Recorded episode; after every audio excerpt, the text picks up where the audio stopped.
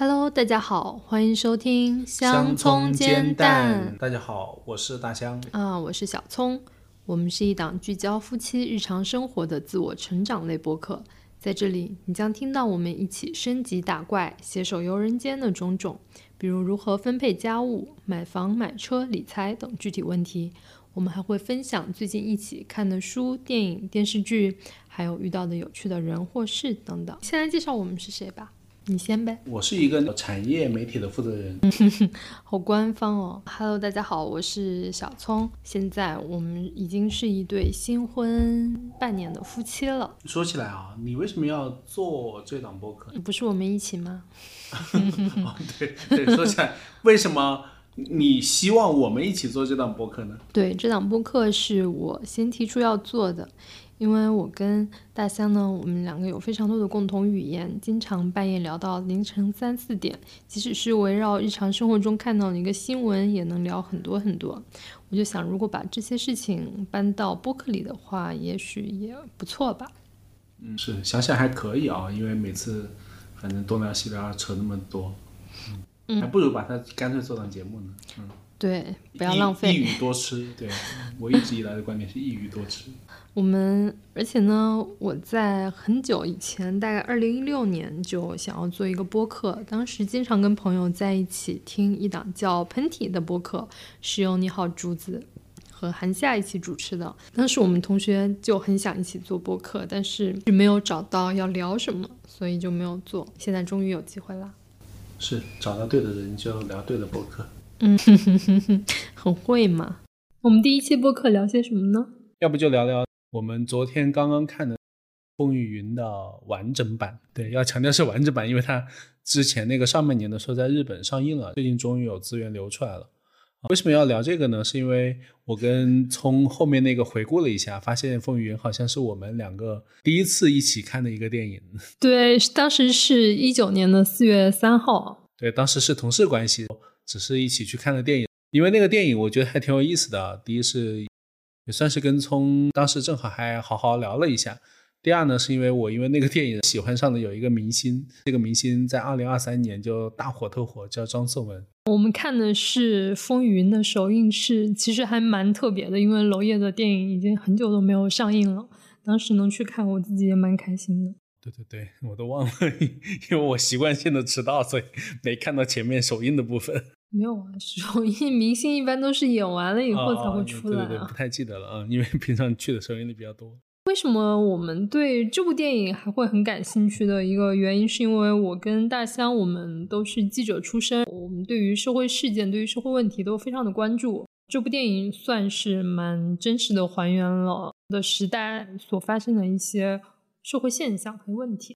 我觉得那个电影对我来说很有意思的，就是为什么我特别喜欢张颂文，是因为我真的没官员演的这么好的一个演员了。因为我一直觉得，就是我之前看的那种演员演的官员啊，要不就是特别像那种就是正义的社会主义战士，要不就是那种一张那种假面孔。我觉得就没有血性和没有真正的人的那种部分。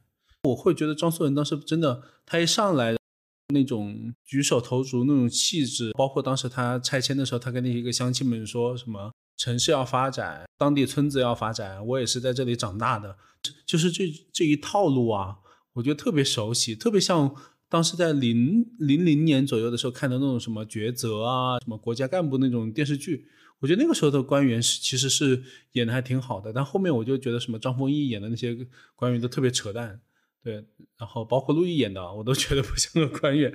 但是我在庄思文身上，我又看到这种带点油腻，但是在外人和镜头面前又显出那种镇定自若，然后那种该有的官员的那种气场，我觉得他又把他拿捏的很到位哦，我就觉得啊，太厉害了这个人。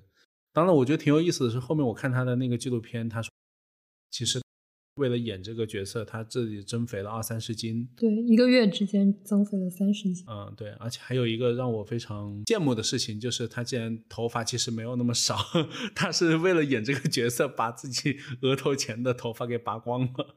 我是看后面的采访说，其实当时他演的时候是听到楼下都已经在打砸东西了，突然就来了一辆车，说让他上车，就让他开始演，到他下来的时候一直在推搡，中途也没有人告诉他，他就娄烨这么喜欢这种纪录片风格呢？对他直接就是下了车以后，一窝蜂一群人围上来，他他就开始即兴发挥了。特别是他说他刚下车的时候，一个燃烧弹就突然扔在了他的脚下，就他就开始很自然的说出了那些台词了。哎，我们看的国内版有燃烧弹的这个镜头吗？我已经忘了，好像好像是当时有说让他剪掉这个部分，说不能放燃烧弹。是因为我记得好像我们国内版看到的是有烧的部分，但你不知道它怎么烧起来的，就你不知道它是燃烧弹。但是昨天真的我们好好看了日本版之后，发现原来那是燃烧弹，有点像那个时候的香港了。真的是有人会做这种东西啊。电影中还有让你比较印象深刻的一些事情是什么？因为相对看了两次哈，一次一次是那个看的是完整版，一次看的是非完整版。反正我觉得完整版里面，因为有一条线，就突然之间明确了很多，解答了之前的一个疑惑。就比如说陈冠希演的那个角色到底是干嘛的啊？我之前跟根本不知道陈冠希是干嘛，我后面才知道哦，原来陈冠希是井柏然的父亲的搭档，因为之前那个调查连爱云的死亡被排挤出了。后面才去了香港做私家侦探，井柏然去香港也是受到了陈冠希的庇护。我觉得这一块是印象比较深的。我会觉得，虽然它不是，我觉得不是这个电影最核心的部分啊，因为昨天我们不也数了一下嘛，整个删了五分多钟，在两个小时的片场里面，也可能相对还好。但是我觉得有陈冠希这个部分，会让井柏然那条线现代线，就是二零一几年的那一条线，会变得更完整吧。会让我像第一次看的时候，我会对于井柏然那条线，我会觉得完全是莫名其妙的、没有价值的。当时第一次看的时候，我觉得更多的重点还是放在了张颂文、秦昊和宋佳三个人的关系上。但是实话说啊，虽然第二次看到是完整版，那我觉得这个电影里面最有趣的部分，其实还是他们三个人的三角关系。我觉得比较有意思的是一些删改的部分体现出来的，比如说。当张颂文在 KTV 里想要强暴连阿云，然后连阿云说：“我能把你弄上来，也能把你弄下来。”这句话是删掉的，是改了的啊。改成啥样？说我们能和你一起玩，也能不一起和你玩，类似于这样的话。那我觉得确实这句话其实体现了什么？体现了官商勾结。对啊，这句话的改动会让我觉得还蛮有意思。其实。它确实更合理啊，因为你想，如果不是官商勾结，那凭什么秦昊把那个连爱云给杀了，但是最后一点事都没有呢？他怎么把那个什么 DNA 证据给销毁的呢？说明他肯定是在里面有人呢。而且这个人，你想啊，他既能动公安局，然后又能动唐一杰、张颂文演的这个角色的，算是拆迁办主任的一个位置吧。他能把唐一杰送到这个位置上，那说明他一定这个人是在这两个岗位的更上面。那这起码就是个副市级了。还有一个比较有意思的是，井柏然他去找秦昊演的角色去酒店找他的时候，碰到他的上级领导在跟秦昊一起吃饭，他的上级领导跟他说了一句：“你怎么不跟我说一不跟领导汇报一声就来了？”这句话是删掉了的。是，也都是涉及到官商勾结的，还蛮有意思的。我觉得这些删掉的地方，还有一个比较让人。看到了以后会觉得非常的震惊的，就是梁阿云被烧死以后，他其实不是被宋佳那个角色给刺死的，他真实的死因是被活生生烧死的。他在烧死了以后还站起来挣扎了，这个是被剪掉的。他确实这一比较残忍，但我觉得这样设计其实有道理，就更作证了连阿云是死于两个人的手，而不是死于宋佳的手，对吧？嗯，因为你那样的话就会。给人感觉就是秦昊只是在帮宋佳掩盖，但这样的话，一是更残酷吧？我觉得另外的话也显出了，在他们这个三角关系中，我觉得宋佳和秦昊是明显更站在一体的一个典型的利益共同体。连阿云，我会觉得，虽然你别看她是个做彩小姐出身啊，但可能她是这里面这么多人里面可能更至情至性的一个，所以更体现出她的那种卑微吧，因为她相当于被。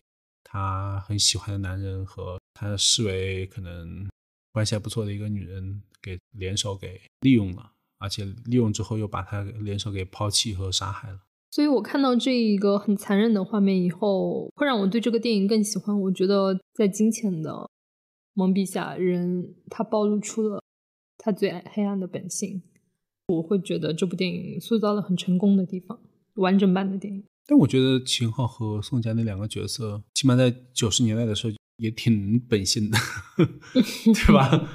就比如说会在那个时候，一个男的会抛弃怀了自己孩子的女的，一个女的会怀着别的孩子，然后嫁给一个自己并不喜欢的老公。我觉得这种行为，而且看上去好像又遮掩的很好，但是。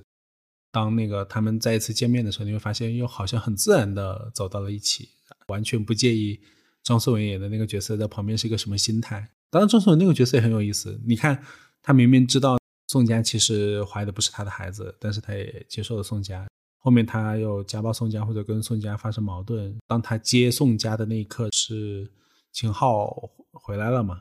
然后秦昊和宋佳抱在了一起。张颂文什么也没说，还很尴尬的说了句说啊，他们是老朋友，好久没见了，跟那个梁安云做解释。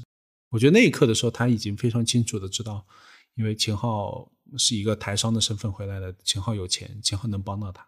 对啊，我觉得人在面对金钱的时候，压抑了自己的一部分，使得他整个人都变得扭曲。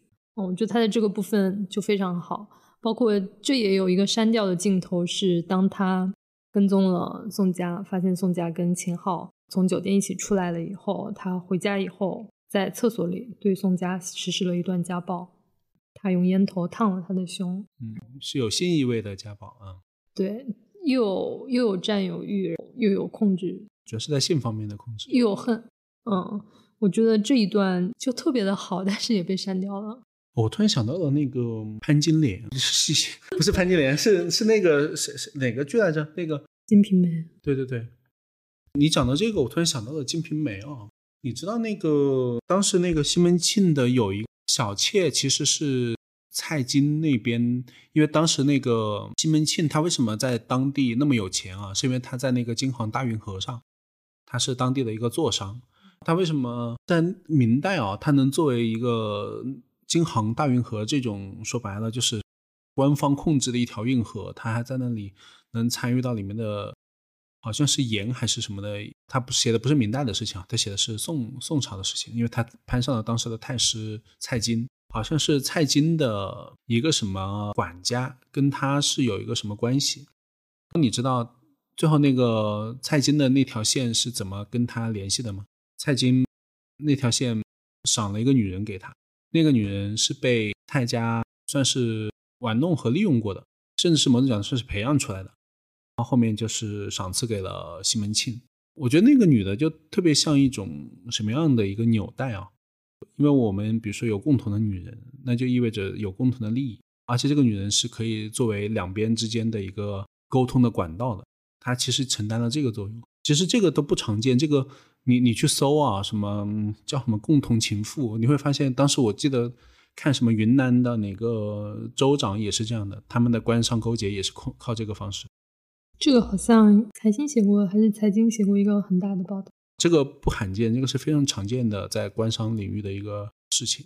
都一直有公开的报道，还有一个是拍摄，非常感谢《有梦的背后》这样的一个纪录片，让我们看到娄烨他他具体是怎么样的拍摄手法，为什么他 看起来的镜头会那么的晃？因为他真的就是人扛着机器跟着跑的，他没有一个轨道让机器固定的按按照轨道来走，所以我们看到了大量的很晃的镜头，包括它的画面看起来虽然。好像很脏，好像很暗，但是其实它都是刻意有在旁边打灯，甚至有摄影师，摄影师说打了灯以后比没打还要暗。他其实有刻意在营造他想要的那样的一种环境。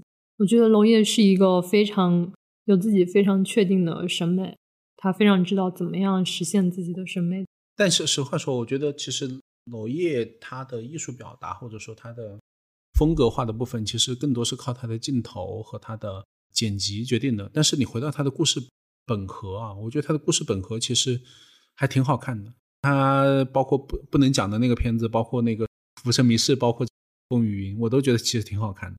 在故事本和，故事性很强啊。其实故事性，我觉得故事是本身是具有一定商业性的。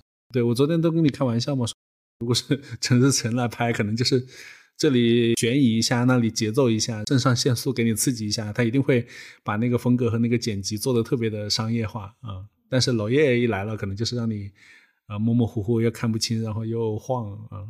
对，包括后面他跟调音师调音师说都已经有四百条声轨了，他的声音其实是经过了大量的处理的，但是他就是要在那么多的处理精细的处理下，要给你维持一个很粗糙的感觉。我们其实昨天看的时候是没有字幕的，其实很多都听不清，有大量的杂音在。是是，但是他其实是很精心的营造了那样的一种。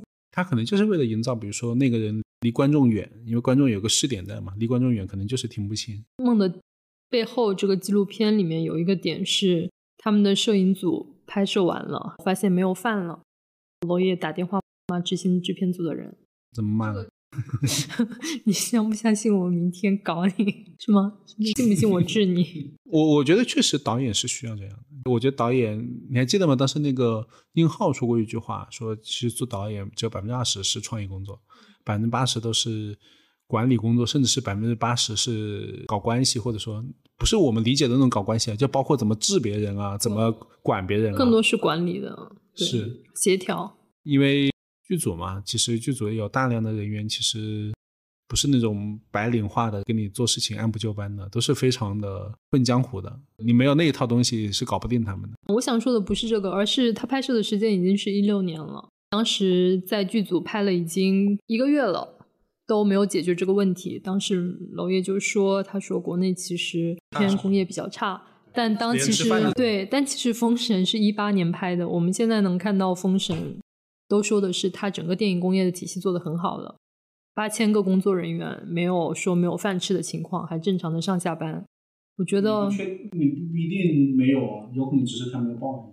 但我觉得他肯定是已经做好了更非常流程化，因为毕竟八千个人跟娄烨的组已经不是一个级别的组了。但我相信他管理的会好很多，在生活制片上。但我觉得有可能有没有一种可能，是因为《封神》绝大多数是在青岛东方影都拍的，它是一个棚内的，但是娄烨是在现实的场景中又需要。抢光又需要抢天气，又需要跟当地政府斗智斗勇。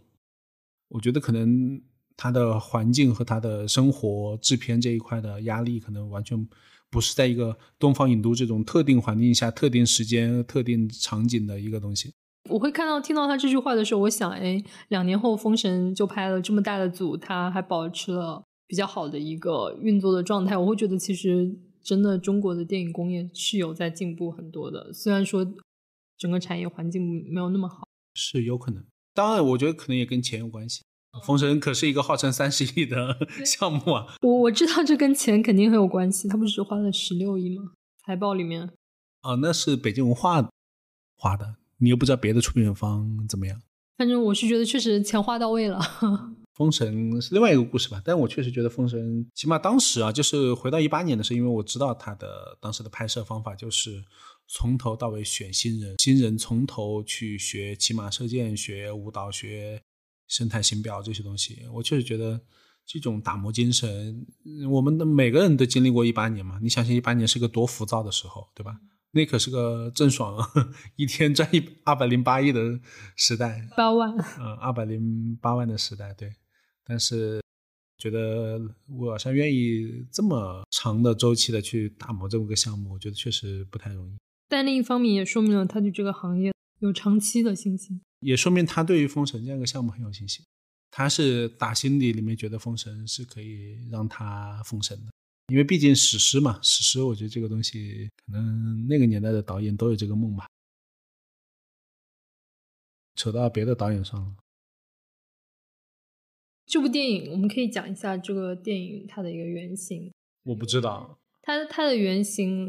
来源于广州的显村。娄烨说，整个剧的剧本都是根据一个摄影师他拍的显村的两百张照片，基于这个来组的一个剧本。他在纪录片里的时候，他就说，如果他不拍显村的话，他觉得这个地方很很快可能就会消失了。二零一六年拍的时候，他说这个地方可能明年就没有了。那现在呢？二零一九年的时候好像就拆了，还真的拆了啊？是拆了的，是因为那个时候二零。一五年、一六年是在搞第二次棚改嘛，就当时是搞非常大规模的棚改，也是那个时候，我记得就是中国的大城市开始房价飙升突进的。但其实这个显村是零九年的时候就开始在动员大家拆迁了，对，叫动迁。对，但当时已经 一六年了，都还没有拆动，是因为其中有很多官商勾结在一起的一些行为，在村民就会说先解决我们内部的贪腐问题再拆，所以一直拖了很久。这样啊，我还以为是因为当地的那种村族的那种宗宗族势力比较大呢，所以一直拆不动。因为这个事情说白了，因为广州特别出名的，就是广州到现在都有叫什么所谓的最牛钉子村，你知道吗？最牛钉子户，就你见过海珠区吧？然后有一个，这就是在海珠区啊，有一个高速公路，就绕着那个钉子户起来，然后再降下去，就非常有意思。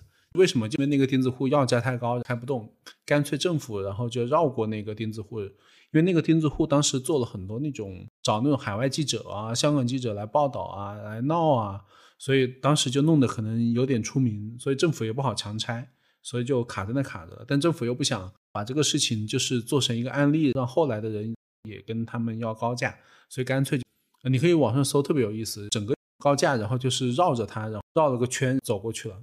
我看了一下，我觉得其实那户人家其实也挺惨的，就相当于现在不但没有要到钱，而且每天还要遭受噪音。反正显村这个事儿呢，最后确实也牵扯到了他们的一个副市长，在一三年十二月就被双规了。一四年的时候，娄烨就开始筹拍这部电影。我看到新闻说，这部电影不是在一一九年四月四号上映的吗？到我看到的是一九年三月二十七号的新闻，说当时贤村已经有百分之八十一的居民已经已经签了同意协议了，签了同意的大部分都已经拆了，可能就后面陆陆续续的还有一些在拆的。我们可以借这个事情来聊一聊城中村这个话题。我觉得挺有意思的，就是我觉得可能每个北漂都会有这样的经历吧。反正是我觉得在头几年都是住在类似于城中村的地方，虽然北京。不存在所谓的城中村啊，但是其实北京存在各路小夫楼。我刚来北京的时候，我都跟同学住在一间房里，他一张床，一张单人床，我一张单人床，就跟还是跟住宿舍一样。我到现在都记得，好像就是跟他一起住的时候，就在二环附近，每个人负责几百块钱，然后加起来一千多。我们另外一个同学住在另外一间房，一零年左右，嗯，一套房子应该是三千多的房租吧。反正我就觉得，就是因为当时刚毕业嘛，也只住得起这样的房子，而且我还得跟那个同学合租一间啊。等到我，我觉得好像北漂可能在前几年都会有这样的一个经历啊。等到我一一八年来的时候，一间 九平米的房子就已经要快三千一个月的房租了。因为那个时候我们是一套两居室，应该是三千多。但是我跟你说，那个老房子啊。它那个说是两居室啊，其实是没有厅的，你知道吗？是那种老式的房子都是没有，几乎没有厅的，厅连放一张麻将桌都放不下。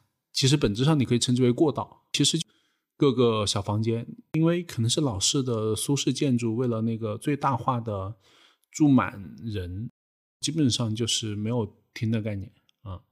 这其实。城中村蛮重要的一个功能，其实就是为外来的流动人口降低了他们的生活成本，其实相当于补齐了政府的一些公共福利的部分，比如廉租房这种。我在深圳念书，距离我们学校附近就有一个深圳最大的城中村，叫白石洲，里面住了十几万的人口。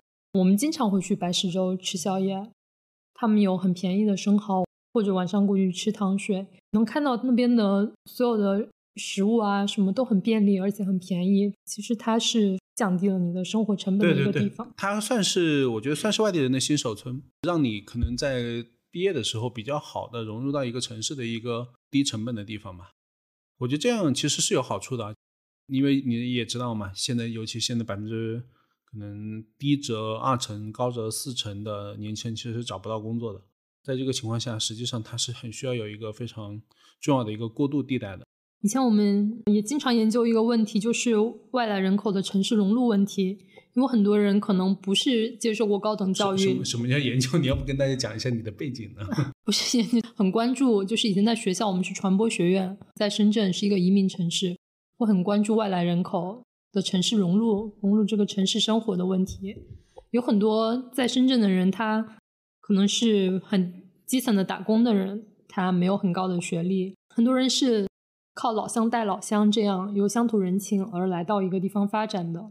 这样一个城中村，让他们可以聚居在一起，其实帮他们融入这个城市有帮助很多。比如说，深圳的的士司机有百分之八九十都是从湖南攸县过来的，他们就会一起居住在深圳罗湖的一个叫大望村。那里你可以在里面说自己的方言，你不会普通话也没有关系，你每天可以吃到家乡的食物，它能够很便利的让你和你所在的地方建立一些。人和人之间的关系，你知道现在北京的的士司机，尤其朝阳区的，主要住哪吗？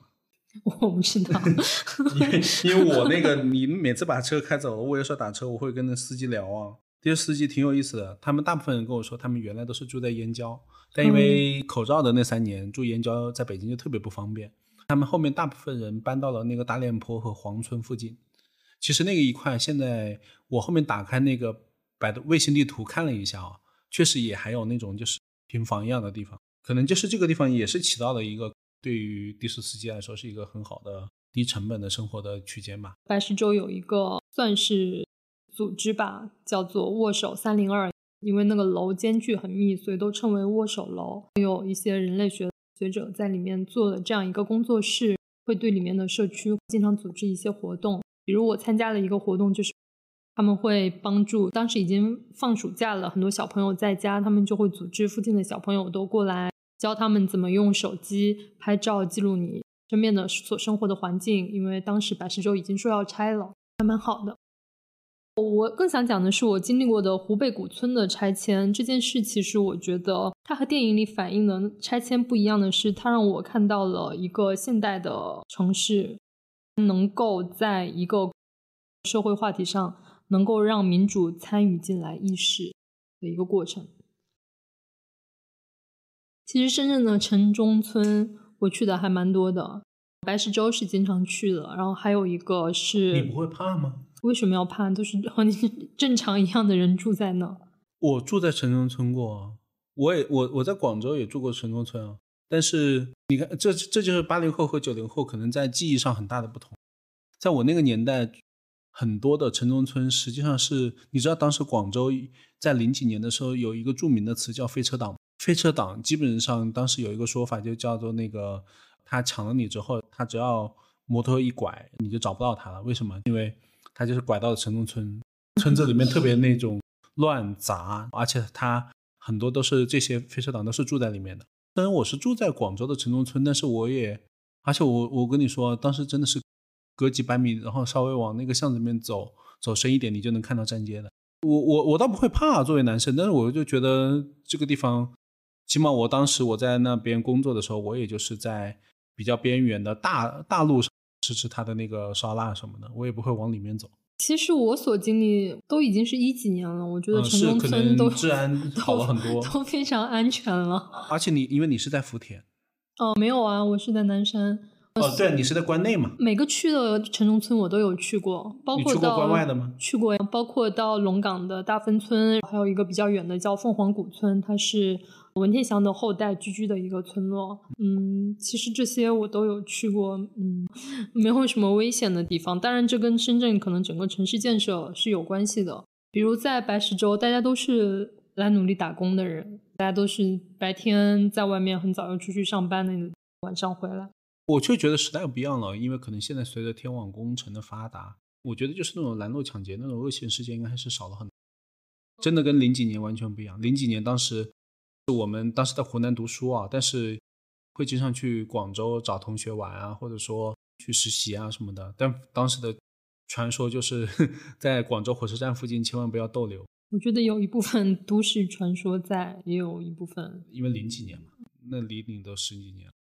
湖贝，它是在罗湖区的一个村，罗湖是跟香港接壤的，它已经有五百年的历史了。其实湖贝当时也一一直说要被拆，要被拆，但是因为它是一个，那里面应该就会有一些什么那种庙啊，妈祖庙什么？深圳人是信妈祖吗？信什么？没有庙，它有祠堂。整个村它是根据了当时。建筑的规律来的。它也是类似于那种排屋，排屋是类似于客家的那种，像福州三坊七巷那种，他们也有一个叫做三排什么的，我记得，反正就是有很很明确的脉络的。因为深圳像有历史的建筑，其实已经保留的不多了，所以当时在我心中，我都觉得深圳是个没历史的地方。嗯，所以当时有 很多，不都说是小渔村吗？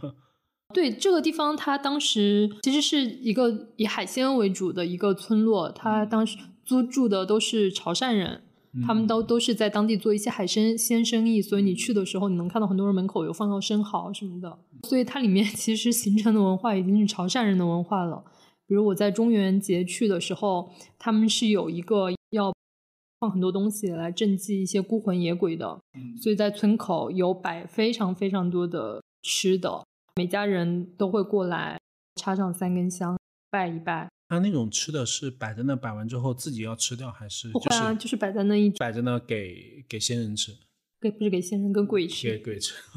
这件事情其实我会去到那起因是这块地是华润集团已经拍下来了，他要把这个改造成一个商场，万象天地。这个湖贝古村吗？对，他这个古村没有拿到什么那种省级文物保护单位什么的吗？当时还没有。但是有，所以这些人就在。然后经过你们的努力就拿到了，所以就拆不了了，是吧？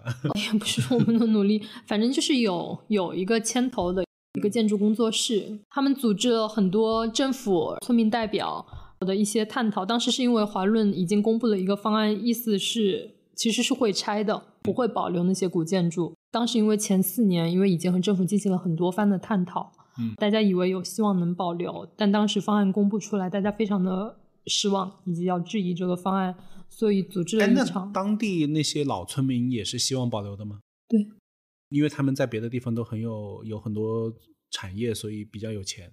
这个村的人，他们很早就已经搬出去了，因为他们非常靠近香港，他们早些年做做生意都已经赚了钱了。明白，明白。所以心态不一样嘛，那就是就是我就是要保祖屋、保祠堂的心态嘛，不是那种还想等着靠拆迁致富的心态嘛。可能会有等着拆迁的，我觉得。可能不能排除这种现象，但是当时他们湖北他们村是有，他们是有董事长的，他们村就那几个人可能是有董事长的，对他们是要保留这个的，而且当时更多的是由第三方，由建筑专家、人文学家他们一起过来，还有和政府机构一起探讨旧改的可能性。我记得我当时参加的探讨有很明确的，他们有拿出图，比如说能不能。商场和古村之间是有一个户外衔接的地方，比如在它上面搭一块平台或者怎么样，反正这一块东西就是要保留的。会商讨一个方案，当时他们发起了一个叫“湖北古村幺二零城市公共计划”。那现在那个村子的资产是属于华润还是属于那个村里自己的？都会有属于村里的部分和属于地产的部分，是有自留地的，包括显村一样，它是有百分之十几是留给了村里。但其实白石洲的拆迁也有很多的探讨。我我认识的，包括有刚刚提到的人类学家，还有认识的一些建筑师，他们自己本身都是居住在白石洲里面的。他们很喜欢这种城市的生态。像那个人类学家玛丽安说，因为他是生活在曼哈顿长大的，他觉得城中村的形态是最接近于纽约的，里面的人非常的多元化。里面的商商业生态非常的有活力，他会觉得这才是一个城市血脉，给城市提供血脉的地方。但确实也是这些人，他们其实是整个城市的中间分子。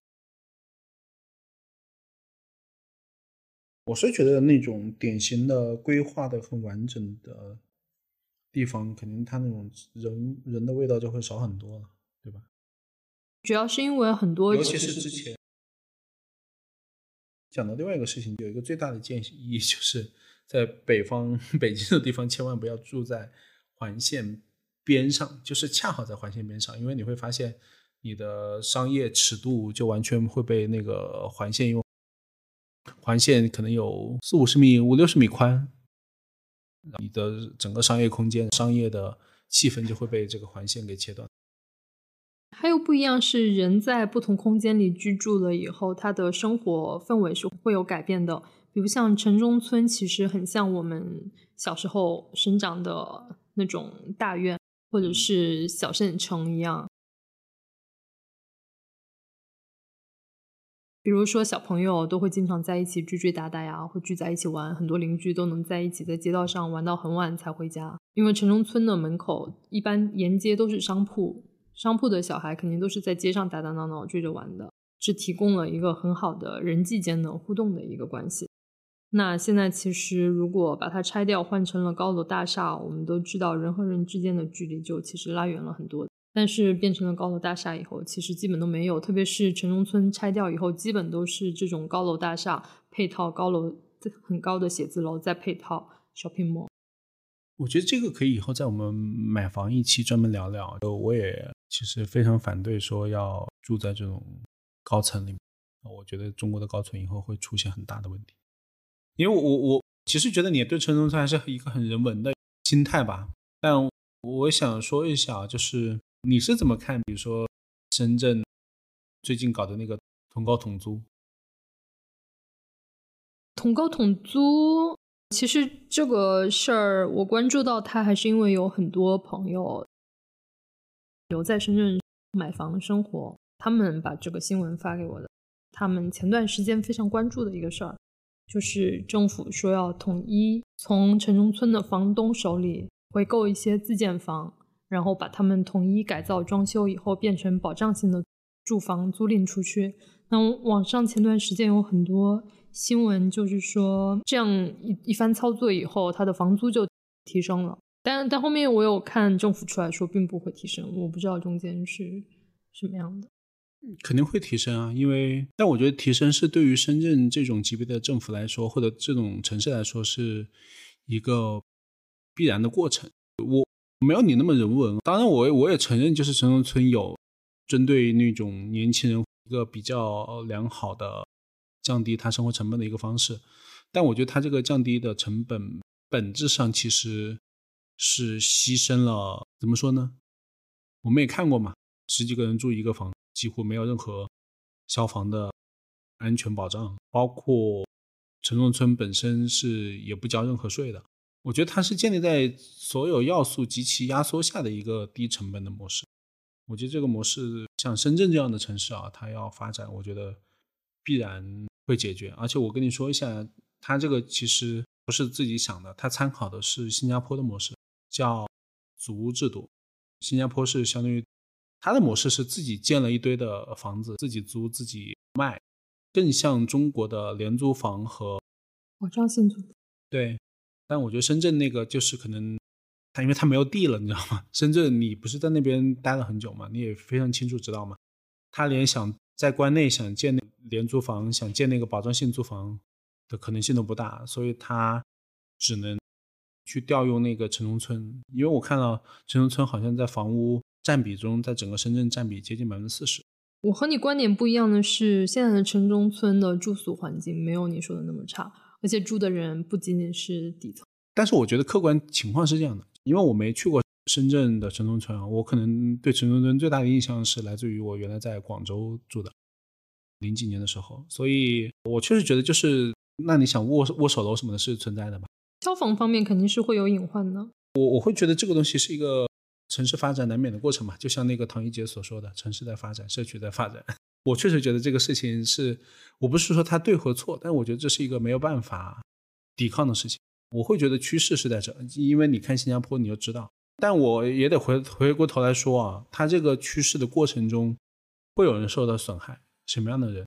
就是因为它这个过程一定是会优先考虑能拿到深圳户口的人。我觉得作为实用主义夫妻啊，对我来说，我觉得最有启示的一点是什么？第一，我觉得全世界那种大城市都一个样，它一定会优先保障拥有户籍的人口啊。但是我觉得幸好前几年，尤其是深圳，对有一定学历和有一定要求，但是还是其实还是把户籍门槛降低了。我觉得确实借这个机会去拿到一个户口是一个好的事情，因为他以后还是这个户口多多少少会有些帮助。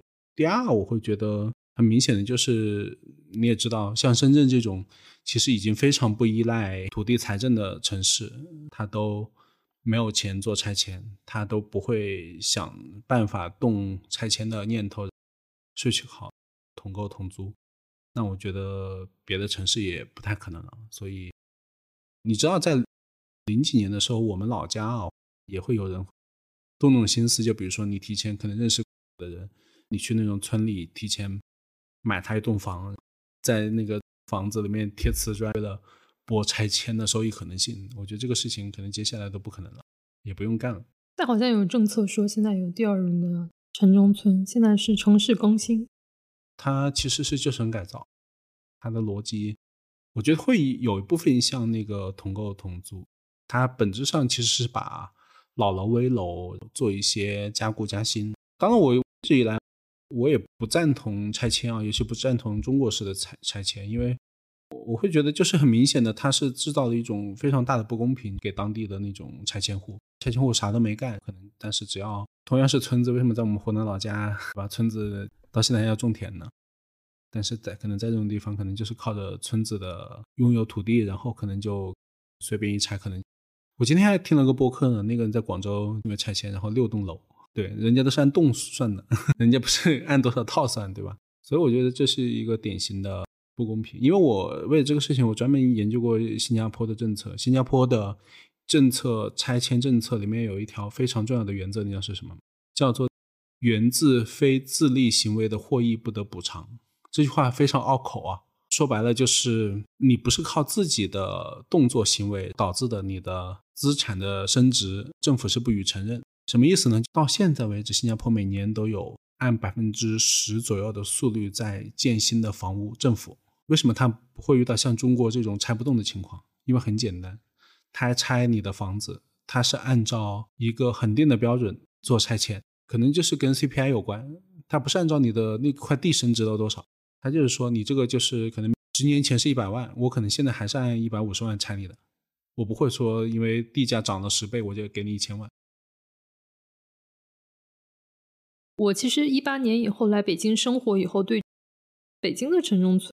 没有太大的感觉，因为没有住过。但是我印象很深刻。但是会让我印象很深刻的时候，是一一年的时候，我来北京找同学玩，在清华的，我忘了是南门还是哪个门啊？就在那个学校对面的街道上走着的时候，发现路边会有一些写着住宿招牌，而且写一块钱一个晚上的这种招牌。我当时就非常的好奇，我会觉得北京这个地方怎么会有一块钱一晚上的住宿？我就顺着那个。破旧的门是沿街的一个破旧的门，走下去以后，发现是一个住宿的地方。它连像前台的地方，那个门都是破旧的，甚至我不知道是我自己的记忆错乱还是什么。我记得当时连那个走道里都是有蜘蛛网的，里面有整个一大通铺的小床，都是那种单人床，一排一排的，里面有很多人，感觉是长期住在那里的。我观察的基本都是中年人。当时会让我觉得非常的震惊，北京居然还有这种地方。我觉得那是其实是比城中村更加混乱和鱼龙混杂的一个地方，而且那个那个还是在清华的附近，而且不止一个这样的地下室，挺有意思啊。你讲的二零一一年真是记忆击中了我，因为我突然想起来，二零一一年的时候，我正好就在那个北京，我当时正好在搜狐工作，然后做策划电视剧方面。当时我们搜狐就买了一个电视剧叫《蚁族》。这个词是啥意思呢？就是像蝼蚁一样蜗居在这个城市的。对你刚刚讲到蜗居，就是因为蜗居特别火之后，后面蜗居不被封杀了嘛？后面就有人模仿类似的，然后就拍了个蚁，也是讲那种屌丝青年。当时因为蚁族还火了一个另外一个，或者说跟他同步火的一个词，就是北京的当时最大的城中村叫唐家里，在哪个区？应该是西北旺那附近，现在都。拆掉了，一三年还是一二年的时候就拆掉了。当时比较好玩啊，这个电视剧有有几个点，第一就是它的主演是杨烁，油腻男杨烁。你看啊，杨杨烁现在是一个什么富富二代的形象，油腻男的形象出现在当时，因为杨杨烁显得比较那个怎么说啊，就是浓眉大眼的，有点带点土气，所以其实当时杨烁。在电视剧圈的形象其实是那种农村屌丝男大学生的形象。第二个很有意思的是，因为当时杨烁那个角色是中国农业大学毕业，然后引发了中国农业大学的抗议，当时抗议的抗议到我们搜狐的那个下面的评论区，所有人都是在骂这个电视剧，说凭什么是吧？农业大学的学生就一定是住那种四五百块钱一个的城中村的地方的？你凭什么侮辱我们农业大学的学生？嗯，但挺有意思的啊，也是那一段时间啊，反正加上这个电视剧的推波助澜，然后后面那个唐家岭，然后就被拆掉了，应该就是在两三年后，二零一三年的样子。我我还去过唐家岭的边缘去看了一次。我觉得挺像，除了风景不像以外，就是它那种什么握手楼门口极其泥泞啊，当然还有些北方特色的那种院墙啊，每个小单间也是特别小的，反正挺像广州的那种城中村的。但你看这种城中村，北京真的我觉得跟广州就不太一样，广州是因为有宗族势力嘛，所以实际上博弈能力还是很强的。你看北京唐家岭当时那么大一块地方，号称。小天通苑呢，当时能起码能住十万人以上啊，说拆也就拆了。会不会补得多一点？当时整个互联网还没有那么起来，我估计会补一些，但应该不一定会特别多。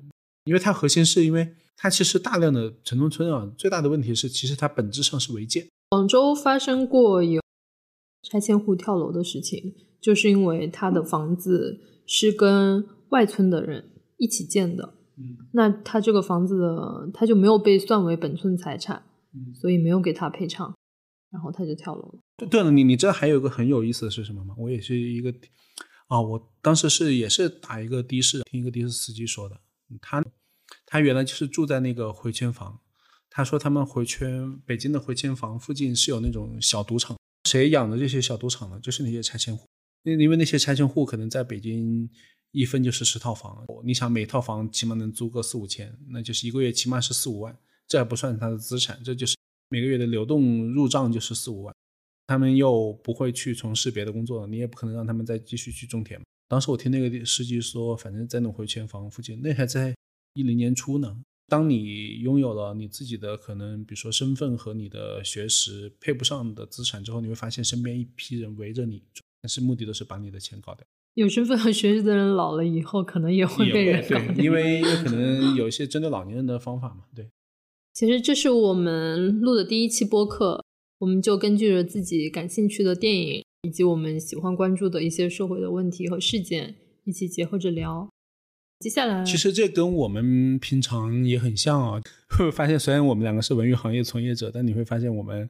一起看完一个东西之后，尤其是像娄烨这种具有社会表达的东西之后，可能探讨欲会更强，甚至是聊着聊着，其实你会发现跟这个行业关系也不大。对对对对，其实我们就现实生活中还蛮常这样的。到后面，其实因为我们已经打出我们是实用主义夫妻的标签了嘛，后面其实我们会围绕着更多家庭，一方面我们会会会分享一些就是这样的文化生活。这也是我觉得我们两个能合得来的地方，是精神上有共通的地方。那另一方面，我们也要脚踏实地的生活，会有很多家庭中遇到的一些问题，我们也会后续做一些分享。是是是，对。其实我我还挺喜欢家庭生活的。我们后续如果输出跟家庭问题的方方向相关，我们会提供更多的方法性的东西。到时候可以关注我们的那个 show note，我们会把它。好，那这一期就这样结束呗。拜拜。好，拜拜。